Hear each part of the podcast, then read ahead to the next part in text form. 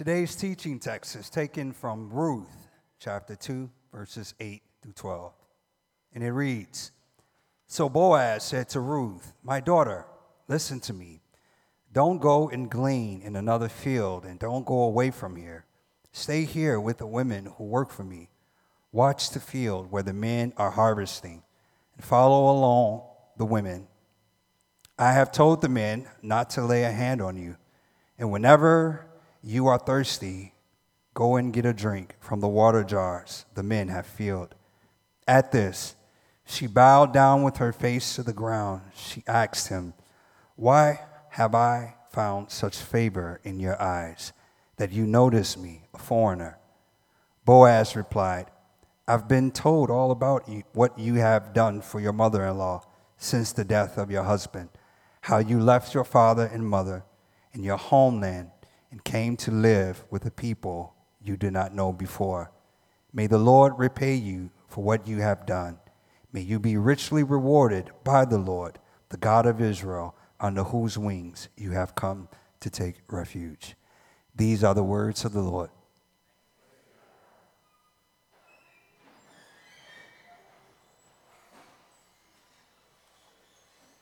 Good morning. My name is Nikki Ashiru. I'm one of the elders here at Trinity Grace Church. Today, I get to share with you out of the book of Ruth. This is a short book, rich in Jewish culture, but it packs a really powerful message. So, like the book of Ruth, hopefully, my sermon today is short, but God has a powerful message for us. There are three main people in this story Naomi, Ruth, and Boaz. They each have a different situation and circumstance, and God meets each one of their needs abundantly.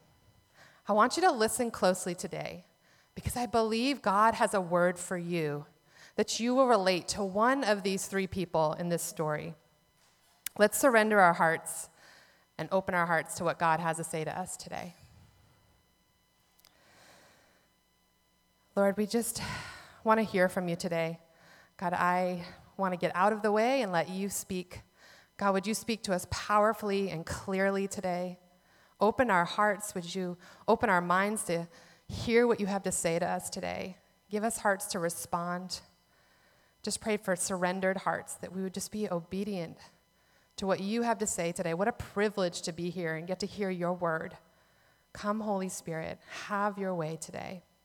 In Jesus' name, amen. So, this story, the book of Ruth, occurs during the time of Judges. Je- the judges, the time of the judges is basically from the death of Joshua to the reign of Saul, Israel's first king. And during the time of the judges, it's a season in Israel's history where the Israelites weren't really, Israelites weren't really listening to God. They were disobedient, they were doing things their own way, there's really complete moral depravity going on in society. At this time, there's also a famine. So there's this Jewish couple, Naomi and Elimelech, and they have two sons, Mahlon and Chilion. So during this famine, this family moves to Moab, a neighboring country, for a while. Now, Moab is actually was a country nearby that was an enemy of God. So this family moves out of Bethlehem, which actually means house of God, and they move to the enemy's camp. So they left the house of God where they're frustrated and there's need, there's a famine, but they leave the house of God to get their needs met elsewhere.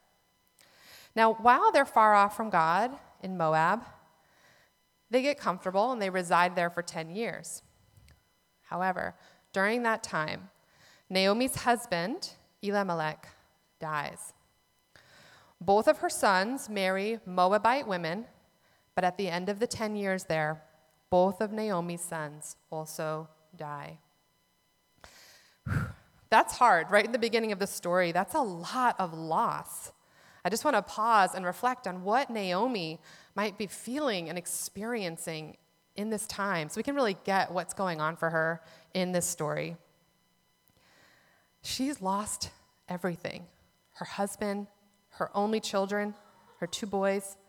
She might be feeling deep pain, despair, maybe struggling with depression, maybe angry, wondering why is this happening to me? So in her sorrow, Naomi discern, decides that she's going to return to Bethlehem. Naomi tells her daughters in law to return to their parents. They're from Moab. She says, Go home. Your parents will understand. They'll take you and they'll provide for you. You can start over, get a second chance. So one of the, the daughter in law goes home. But Ruth, Ruth says to Naomi, Stop telling me to leave you, for where you go, I will go, and where you lodge, I will lodge. Your people shall be my people, and your God, my God. So, wow, Ruth, this Moabite woman, woman who's lost her husband, she decides to go all in with Naomi. She decides not to do the easier thing, not to return to her family and stay in her country and in her culture, but she goes with Naomi to a new land, a people she doesn't know, but she's probably heard stories about God's people. So she takes a big step of faith, and with faith takes risk. And we don't know more about Ruth. We don't know what kind of family she came from. We don't know if she's rich or poor, what the other part of her story is. But what we do know, she confesses to make God of the Israelites her God. So Naomi and Ruth travel to Bethlehem, back to the house of God. So you have two widows traveling, right? You've got Naomi, an old widow. She's a bitter Israelite. She's so bitter that when she returns, she actually tells people, Don't call me Naomi, which means pleasure. She told them, Call me Mara, because the Almighty has made my life very bitter. I went away full, but the Lord has brought me back empty. Why call me Naomi? The Lord has afflicted me. The Almighty has brought misfortune on me. You hear Naomi's pain and frustration and despair. Naomi's blaming God. She's upset with God. And she's been away from God and God's people for 10 years now. It's interesting that when she left Bethlehem, there was a famine. Her stomach was empty. But when she returns to Bethlehem, the famine is over and the harvest is beginning, and God is about to fill her. So we have Naomi and Ruth. Ruth is also a widow, but she's a foreigner, she's a Gentile. Together they immigrate to Bethlehem. Now, in the Old Testament, there were many laws, and in Leviticus 19, it, remi- it says, When you reap the harvest of your land, you shall not reap your field right up to its edge, neither shall you gather the gleanings after your harvest. You shall leave them for the poor and the sojourner. I am the Lord your God. So Ruth begins to glean in a field with other poor and sojourners. Now, somehow she ends up in Boaz's field. So, Boaz was a relative of Elimelech, Naomi's late husband. Now, he was a kind, respected, and prosperous man, a man of good standing. Boaz comes to his field one day and he notices Ruth and he asks his field overseer, Who, who is she? and he tells him, She's worked hard all day with just a short rest. And he tells Boaz the story of how she left her home country and came to Bethlehem with her mother in law. So Boaz says to Ruth, My daughter, listen to me. Don't go and glean in another field, and don't go away from here. Stay here with the women who work for me. Watch the field where the men are harvesting, and follow along after the women. I have told the men not to lay a hand on you. And whenever you are thirsty, go and get a drink from the water jars that the men have filled. At this, Ruth bows down, her face to the ground, and asks, Why have I found such favor in your eyes that you notice me, a foreigner? And Boaz replies, I have been told all about what you have done for your mother in law since the death of your husband, how you left your father and mother and your homeland, and you came to live with a people you did not know before. May the Lord repay you for what you have done. May you be richly rewarded by the Lord, the God of Israel, under whose wings you have come to take refuge. Did you catch that? Boaz said this blessing over not only a woman and a widow, but a Gentile, a foreigner. It's beautiful. Ruth is seen. You see, I'm reminded that we, as our earthly eyes and our ears, what do we see when we see a poor foreigner gleaning at the edge of the field? Even today, we would often, you know, see them. They're often seen as just poor, ah, a widowed foreigner, immigrant, no good. But she is seen and, and valued by Boaz. See, God looks at something different. I'm reminded from 1 Samuel 16, verse 7. God says, when he's choosing, when Samuel's going to appoint the new king, God says, Do not consider his appearance or his height, for I have rejected him. The Lord does not look at the things people look at. People look at the outward appearance, but the Lord looks at the heart. Ruth, Ruth's heart is seen. Ruth is seen and her story is heard. Now, when Naomi hears how Boaz is treating Ruth, she's reinvigorated. She seems amazed.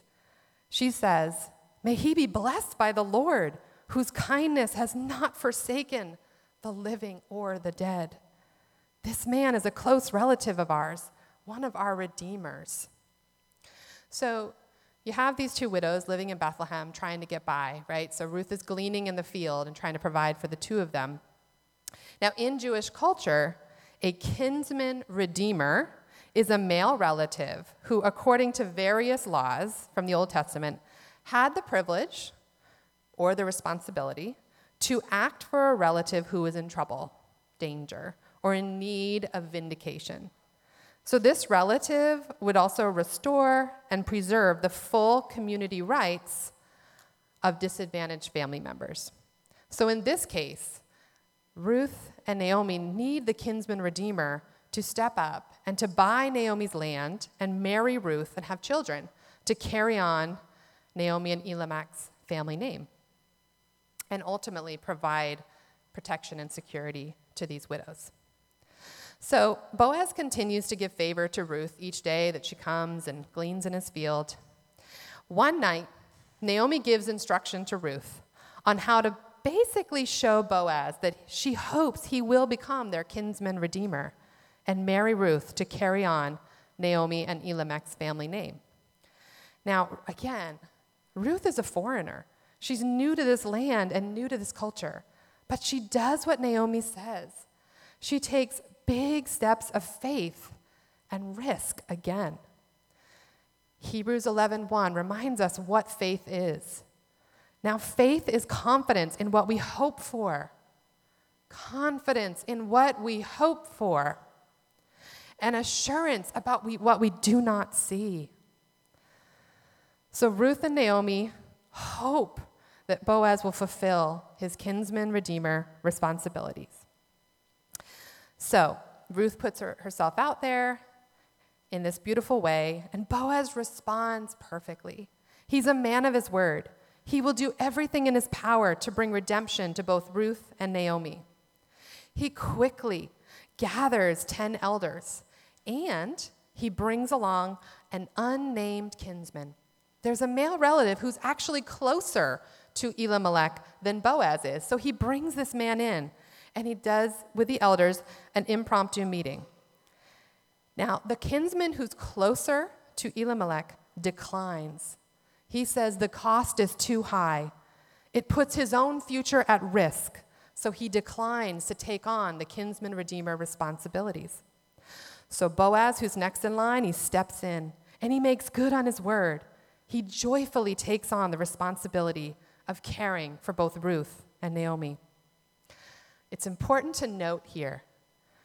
You see, that kinsman who was first, first in line was too, too concerned with carrying on his own family name and saving his own lineage.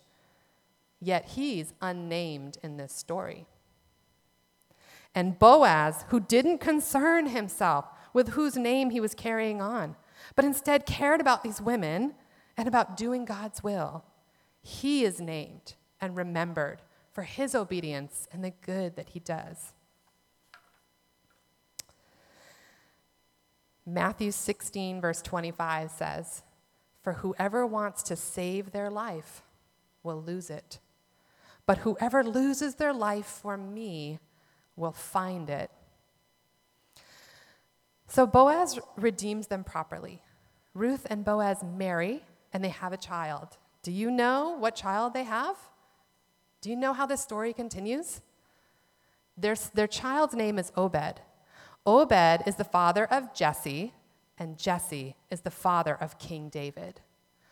So Naomi, who came back to God empty, loss, she becomes the great grandmother to King David. And a Gentile, a foreigner, an immigrant, Ruth, becomes part of David's ancestry. And therefore, they both become part of Jesus' ancestry. See, God had greater plans for Naomi and Ruth than they could have ever known, especially in that hard, hard moment in their loss. But God turned their mourning into rejoicing. The beautiful thing about this, this story, this account, is it's a beautiful picture of what faith looks like in a really dark time in society. The time of Judges, again, it was a period where people were not pursuing God. There's moral depravity. People aren't trusting in God. They're not looking to God. Everyone's out for themselves, doing their own thing. So it reminds us, even today, in how this word is relevant to us.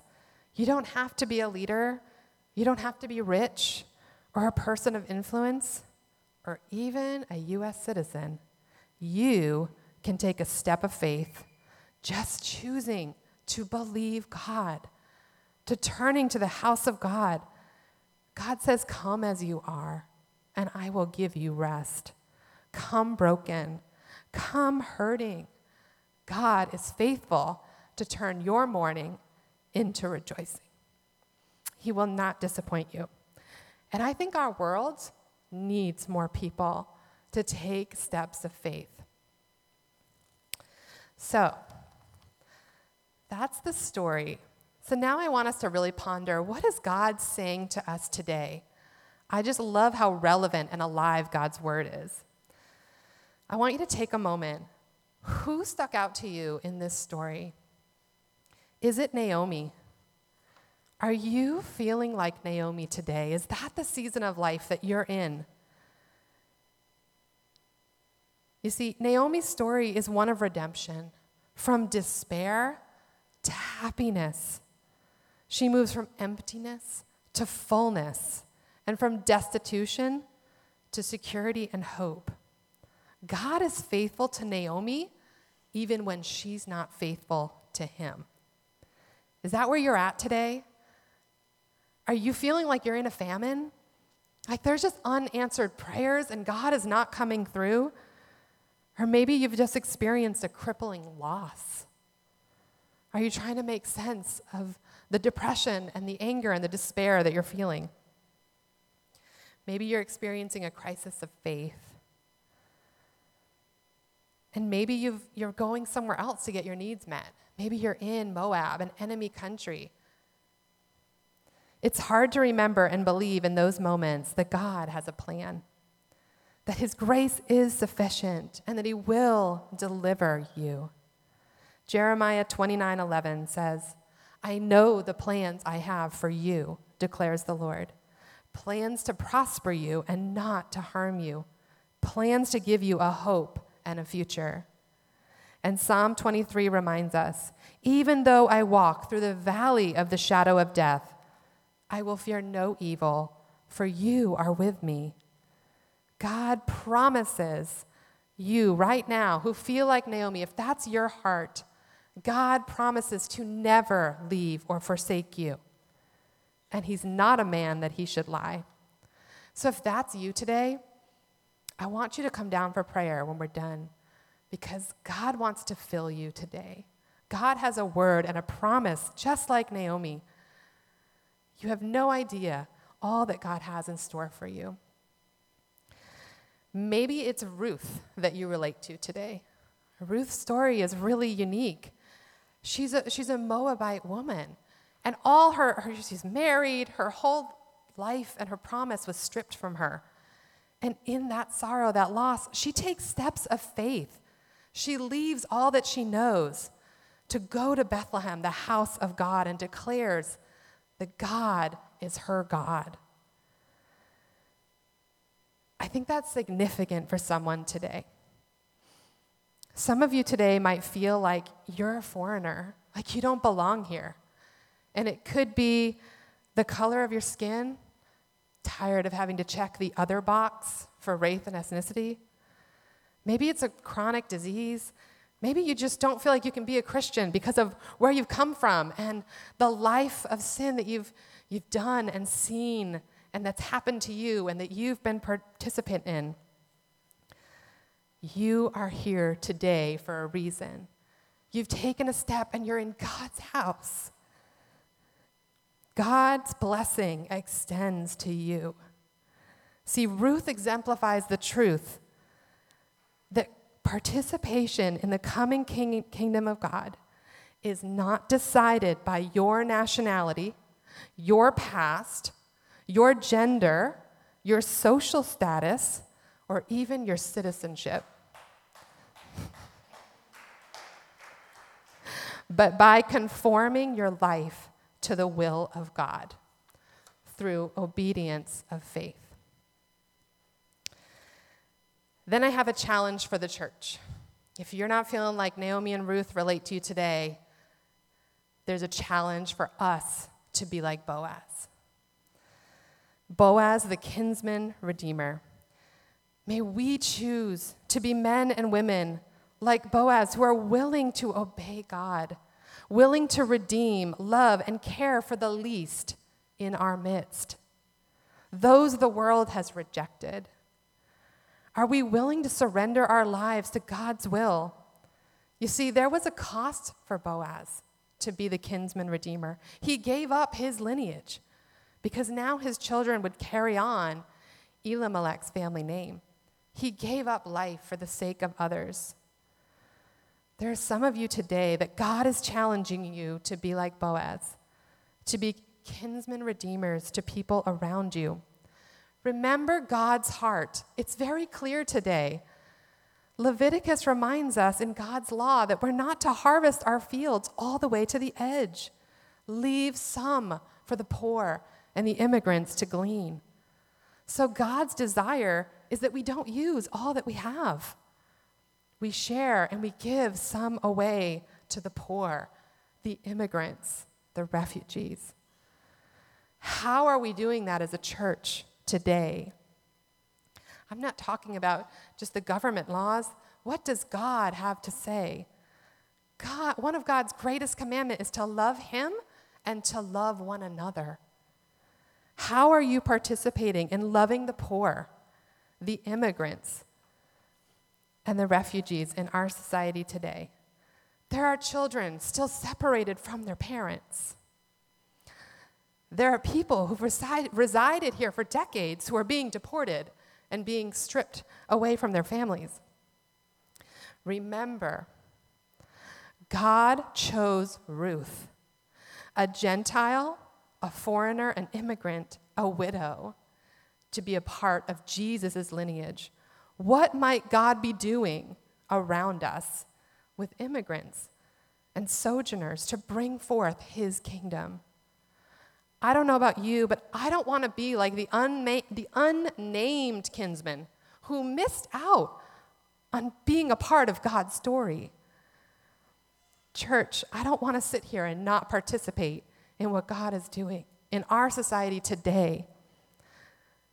You hear God's heart in this story.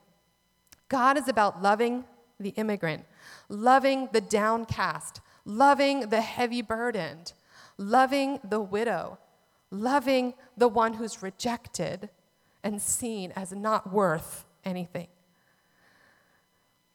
God is about the, loving the one who's lost her children. God is about loving the least. And God is about sharing our resources. You see, we know a lot of the stories. God's kingdom is built with people who are misfits murderers, prostitutes, liars, cheaters, the least, forgotten, rejected, hated in society. Who are you spending time with? Where are you? What are you living for? So I leave you with that. How are we being obedient? With our money, our resources, our platform for advocacy and conversation? How are we being obedient with our living rooms and how we spend our time and our din- dinner tables? Maybe influencing policymakers, all these things. How are you using what God has given you to be part of the redemption that God is doing around us? We can choose to play it safe, or we can choose to live lives in complete obedience to God. Our choices will dictate the type of legacy we leave behind. There's one more thing. I told you it'd be short. But there's one more thing I have to leave you with because none of this is possible without this truth. And I need to make sure that either you hear this for the first time today, please come up and respond. And if you're hearing it for the hundredth time, let it sink in and transform your life. Do you know who your Redeemer is? There was a baby who was prophesied about, born to a virgin. He lived a life without sin. He was sentenced to death. He surrendered, submitted, gave himself over to be humiliated, beaten, mocked, and ultimately died on the cross for you. For you. So that you can receive forgiveness from all of your sins. Nothing's too big, nothing's too messy. And so you can have eternal life with Him. God promises to provide for you, restore you, redeem your story heal you, and set you free. That's why Jesus came. So, will you take a step today, like Naomi, and return to the house of the Lord? Will you take a step today, like Ruth, and confess that He is your God?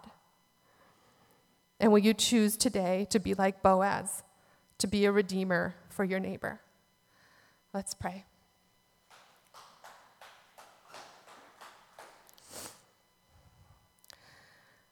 God, we just thank you for your word. God, I thank you for this story. I thank you for how it's stirring up our spirits right now. I pray that you would continue the good work that you started in us. You promise to complete the good work you started in us. I pray that we just come to you today, as we said, it's in our truth, where we're at today. Meet us where we're at. But God, I pray that we as a church would respond, that we wouldn't walk out of here the same, but that we would be transformed. Holy Spirit, continue to speak to us if there's ways that we need to respond, things we need to do differently, or just come on our knees and surrender to you. Whatever it is today, Lord, have your way. Do it in us. May we be your church. May we be your hands and feet on earth. Have your way in us. Redeem and restore. Have your way in our midst, Lord.